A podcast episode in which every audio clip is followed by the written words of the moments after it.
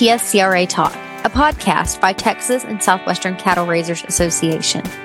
I'm your host, Kristen Brown. Joining me today is Dr. Nathan Canaday, the Horse Division Manager of the Four Sixes Ranch. With a ranching background and a love for horses and science, Dr. Canaday got his DVM credentials at Colorado State University and began his career right away at the Four Sixes Ranch in 2011.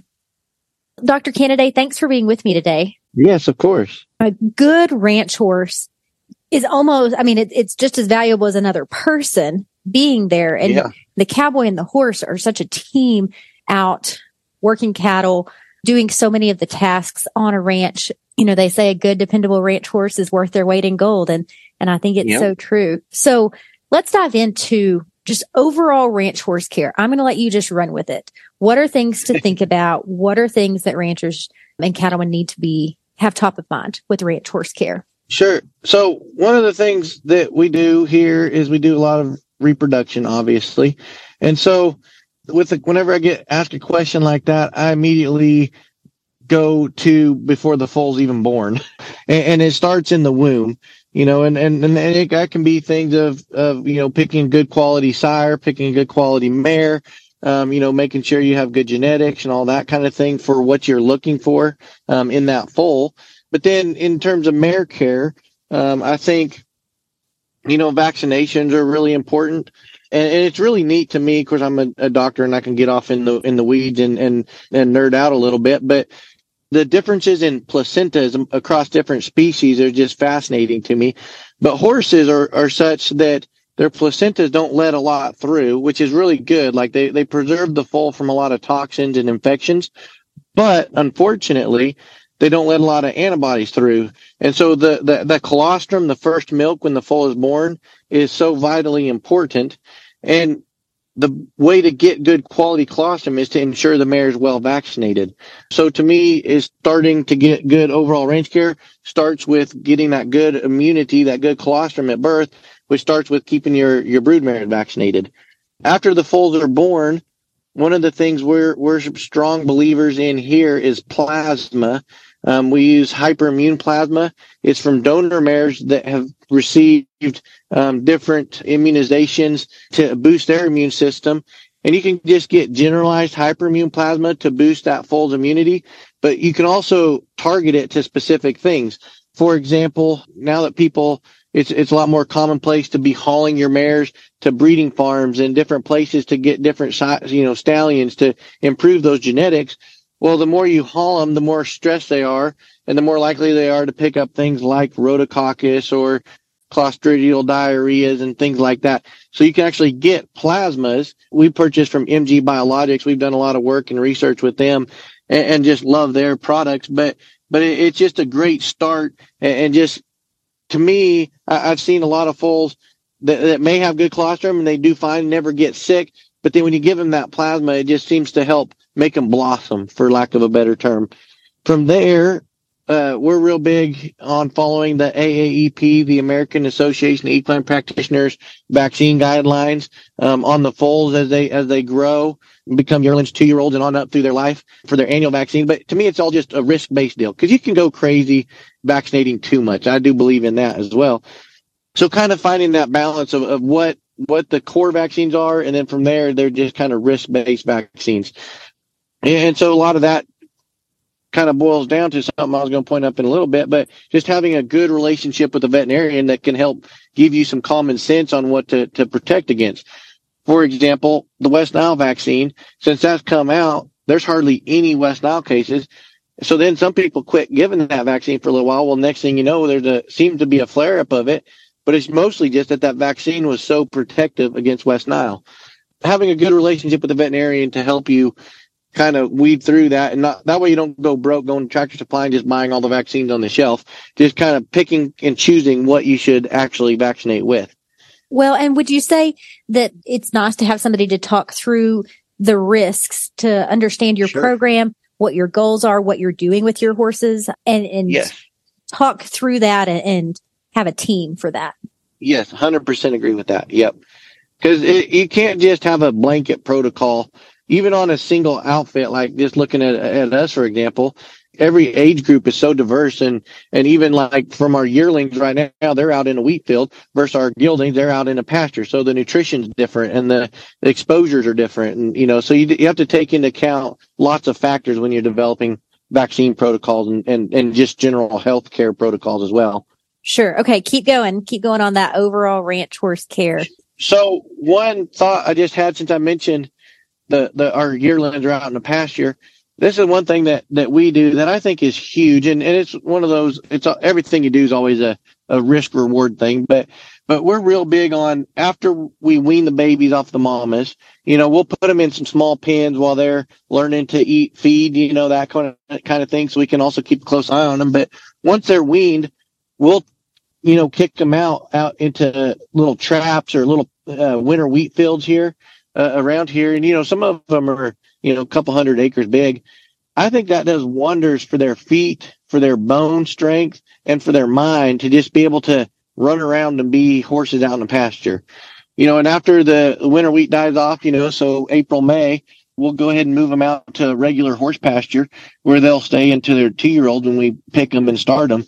But uh, all that to say, you know, some places in the world, you know, those horses, you know, they just get all they ever know is a stall. Well, next thing you know, they're having to get specialty shoeing because of farrier stuff. They're having to have bone issues, you know, and, and arthritis. And, and this horse isn't made to just stand around in a stall. So I think it's important to every once in a while, you know, even if you have a good show horse to, to give them some time off and let them be a horse every once in a while. Sure. And I bet it's good for their mind and their body to be turned out occasionally. What else comes to mind? On farrier, you know, I think I mentioned, you know, their feet are so much better in the pasture, but a good program, you know, you got to take care of their feet and make sure they're trimmed and balanced and, and, you know, have a good relationship with the farrier. And then the other kind of general ranch horse care I was going to talk about is, especially on big ranches, sometimes it's hard to do things in big groups, but I think it is important to get a good foundation on these things as foals, um, halter break them you know, get that establish that good human horse bond early on. You know, I know some people have done a lot of research on imprinting and stuff, and, and I love that. A lot of times it's hard on a big ranch to do that just because of numbers and size and, you know, limited staffing. But, uh, the more you can do early on, um, with those falls, the better to, to establish that relationship, which will help just build as you get to the age where you start training on them. Yeah. Yeah. That makes a lot of sense. Talk about right quick teeth care for horses. So, you know, horses are unique in, in, that they have two types of teeth. Their incisors, their front teeth are kind of like our teeth in terms of they have baby teeth. They'll lose the baby teeth and then they get adult teeth and they'll have those adult teeth through their whole life. Their cheek teeth are continually erupting through the course of their life. And they have sometimes, you know, that you'll hear the term caps. You know, some people argue if that's a t- type of a baby tooth, but they're not true deciduous type teeth that are baby teeth and adult teeth. They just continually erupt over a course of time. Rabbits have teeth sort of like that, but, but they grind each other down as they're erupting. Well, this is a question I'm going to ask God someday, but the, their mandible, their lower jaw is narrower than their top jaw. And so they'll get sharp points on the what we call the buccal aspect of their upper teeth uh, on the cheek side or on the lingual side or the tongue side of their lowers, but just because of that little bit of narrowing discrepancy between the two jaws. And and over time, instead of just wearing each other down flat, they'll get those sharp points. So periodically they'll need what we we call being floated. But what it is is you go with uh, either a hand float or a drill, and you grind down those sharp points to keep them from rubbing sores or ulcers in their tongue or their cheek. And uh, you know what you never do is is is you never grind down the flat part where they actually chew because you want that to be rough because horses are either eating a lot of roughages, whether it's stemmed hays, whether it's grass. They need to be able to grind that up to increase the digestibility content. But, uh, you know, every horse is different. I, am a firm believer in making all decisions on based on what's best for the horse. There's some veterinarians, there's some lay dentists out there that, that are, you know, advocate, oh, you need to float their teeth every six months. Well, some horses do need floated every six months, but I know some horses that need floated every two to three years. And so again, that's having a good relationship with your veterinarian. And knowing that you can trust each other and floating their teeth is something that needs done. Otherwise, they'll eventually get ulcers in their mouth, which will then start making them drop feed. They'll, they'll lose weight and, and, and not thrive, be thrifty and thrive. But it's also one of those deals you can't overdo it because if you just constantly grind their teeth down, eventually they're going to be left with little nubs. So you, you do have to be very careful with it. And again, have that good relationship with your vet. But an aspect that some trainers talk about. They have little itty bitty, what they call little deciduous type teeth that, uh, little remnants, um, called wolf teeth. Sometimes, you know, especially with snaffle bits, especially that, that bit might hit those teeth. Um, so every once in a while people talk about pulling their wolf teeth. You know, typically what I recommend on, especially on geldings, is whenever you go to castrate them when they're yearling or two year olds, is while they're knocked out and under general anesthesia. That's a perfect time to pull their that little baby wolf teeth. So, in case you've ever heard heard talk about wolf teeth. Sure, sure. That's very interesting. And then too, like if if you're on a on a ranch, a lot of stuff's hard to do individualized care. So then sometimes you have to rely on protocols or, or groups. And so just giving you an example of how we do it horses tolerate getting their teeth floated better with just a little bit of sedation, you know. And and so with a pregnant mare, you really don't want to sedate them while they're pregnant and risk something happening to the baby. So our protocol is every time a mare falls out, we, will bring them up for a post foal. That's when we run that baby, that plasma I talked about earlier. We'll also do physical exam on the baby. We give them a, a microchip. We'll, we'll do a physical exam on the mare. If she needs a Coggins or any, any anything else, we'll, we'll get her up to speed. But we also, while she's not pregnant and bred back yet, because literally just foaled out, we'll go ahead and float her teeth at that time. And then in the fall, kind of the one time a year where we just start to slow down a little bit, December and January, we'll go through and float all of our studs teeth. We'll float all the, any of our uh, embryo flush mares or, you know, that are open and won't be falling out. And, and then that's also when that we'll go through when we're doing our winter vaccine or winter early spring vaccines um, on our Remuda, our geldings we'll go through and float their teeth at that point as well. So that way we kind of get on a system and a grouping. Sure. That makes a lot of sense. Make sure nothing's overlooked. So at the time that we're recording, we just had a really cold spell in Texas, three days of freezing weather. And so I'm curious what are special considerations for the winter time? You know, Texas can be up and down temperature wise, but the cooler, cooler seasons, what are things to consider with your horses? You know, to me, water is always important, you know, in Texas, uh, making sure they're hydrated, you know, but especially in the winter. I see more colics um, in the winter with cold weather than I do hot weather. And, and, and a lot of that is it's just natural that you're not as thirsty in the winter, seemingly, because you're not exercising, you're not sweating, you're not, you don't have that stimulation to your brain saying, oh, you're thirsty. And, and so you just naturally don't drink as much when it's not hot. Combine that with when you have a really cold spell and everything ices over, um, especially here in Texas, like you said, where a lot of waters don't have heaters in them, um, or they're drinking out of stock tanks or ponds, you know, and so you have to go through and bust ice and, and, and make sure that those horses have good access to good, good, clean water sources. Whenever we get really cold spells like these polar vortex blasts we've been getting every once in a while, providing shelter is important because a lot of these horse pastures aren't, you know, they don't have lean-tos necessarily out in them. And, but, but even as long as they have, um, some draws and some ravines and some brush and some natural cover, you know, same, same with your cattle, you know, they need to be able, you don't want to have them just out on a wheat field that's just open with, with no sort of protection whenever, it's six degrees and there's a 10 mile an hour breeze out of the north kind of deal, you know? So, so making sure you have good shelter and protection just kind of a, a general wintertime thing. That seems to be when the ticks start showing up. I think a lot of it is because they're cold also and, and, and the horses are nice and fuzzy and warm about then.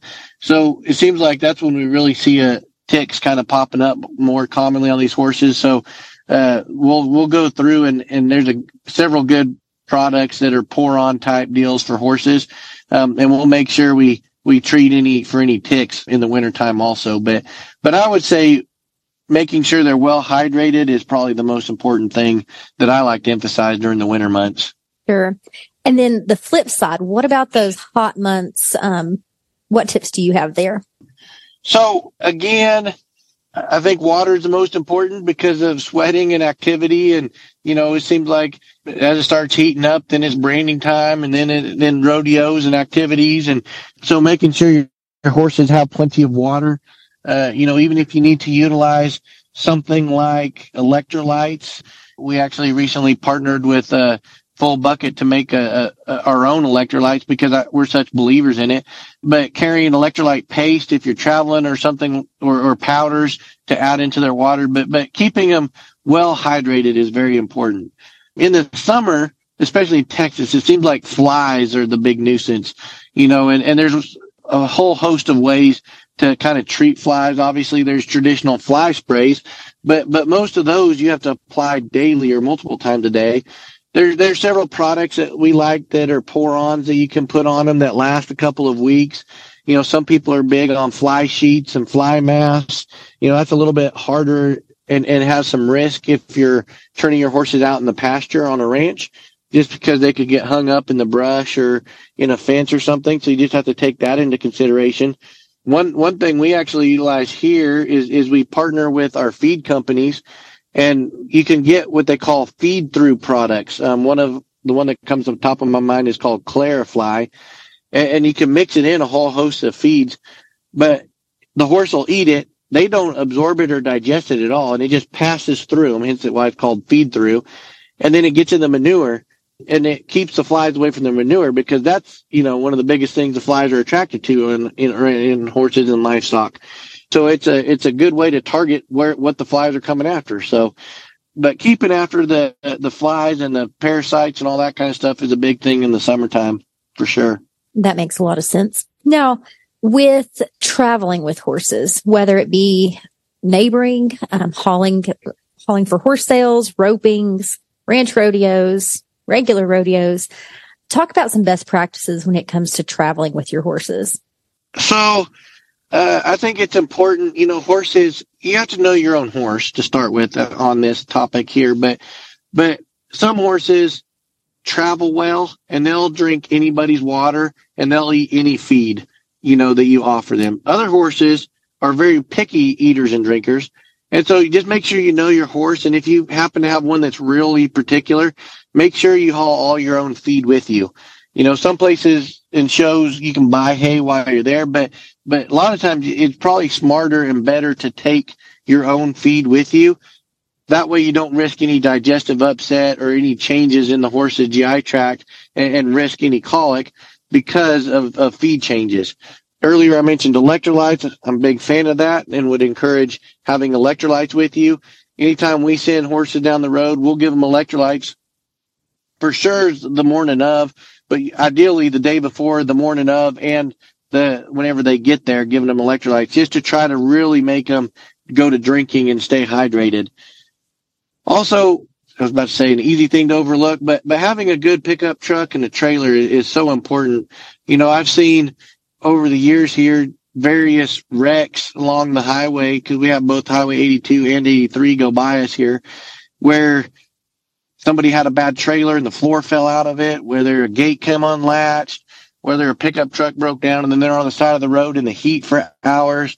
You know, lots of problems can arise if you don't have a good truck and trailer. So, so making sure that you take care of that equipment also, you know, prevention goes a long, long ways in that.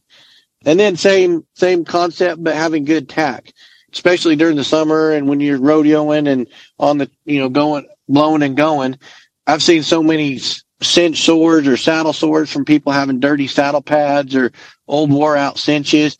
Well, you know, during the summertime, the flies will start getting in there, then it'll get infected, then it can get, you know, turn into a big old mess that's hard to treat. So make sure you have good tack and, and clean your tack too, you know, take care of your stuff because, you know, you can, you can avoid a lot of sores, a lot of ringworms, a lot of you know issues like that if you just take care of your stuff and clean your your, your tack stuff. And then I, I'm also a big proponent of two things in terms of when you're hauling.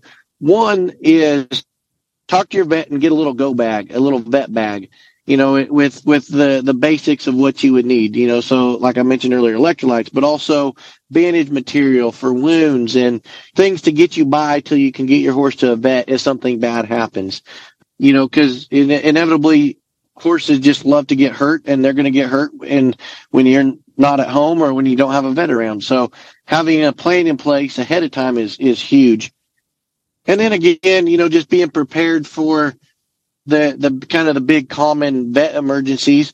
And by being prepared, you know, like I mentioned earlier, having a good relationship with a vet, or if you're traveling on the road going to ropings, ranch rodeos and such, kind of scope out ahead of time and see what the veterinary options are or talk to your vet and see, hey, if something happens, who do you want me to go to or call?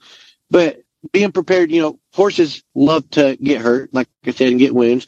They love to colic. They love to become, come up lame, you know, so having some bute with you, a hoof pick, those kind of things. Also, anything, anytime a horse hurts its eyeball, it's an emergency you know, they, they can get grass or hay in their eye. It might not seem like a big deal, but since they don't have a thumb and a forefinger to pick it out, it can turn into an ulcer and become a, a major problem. So even carrying some eye ointment with you, that sort of thing. But all of that talk through with your vet ahead of time and just kind of have a plan in place. Sure. Again, that makes so much sense.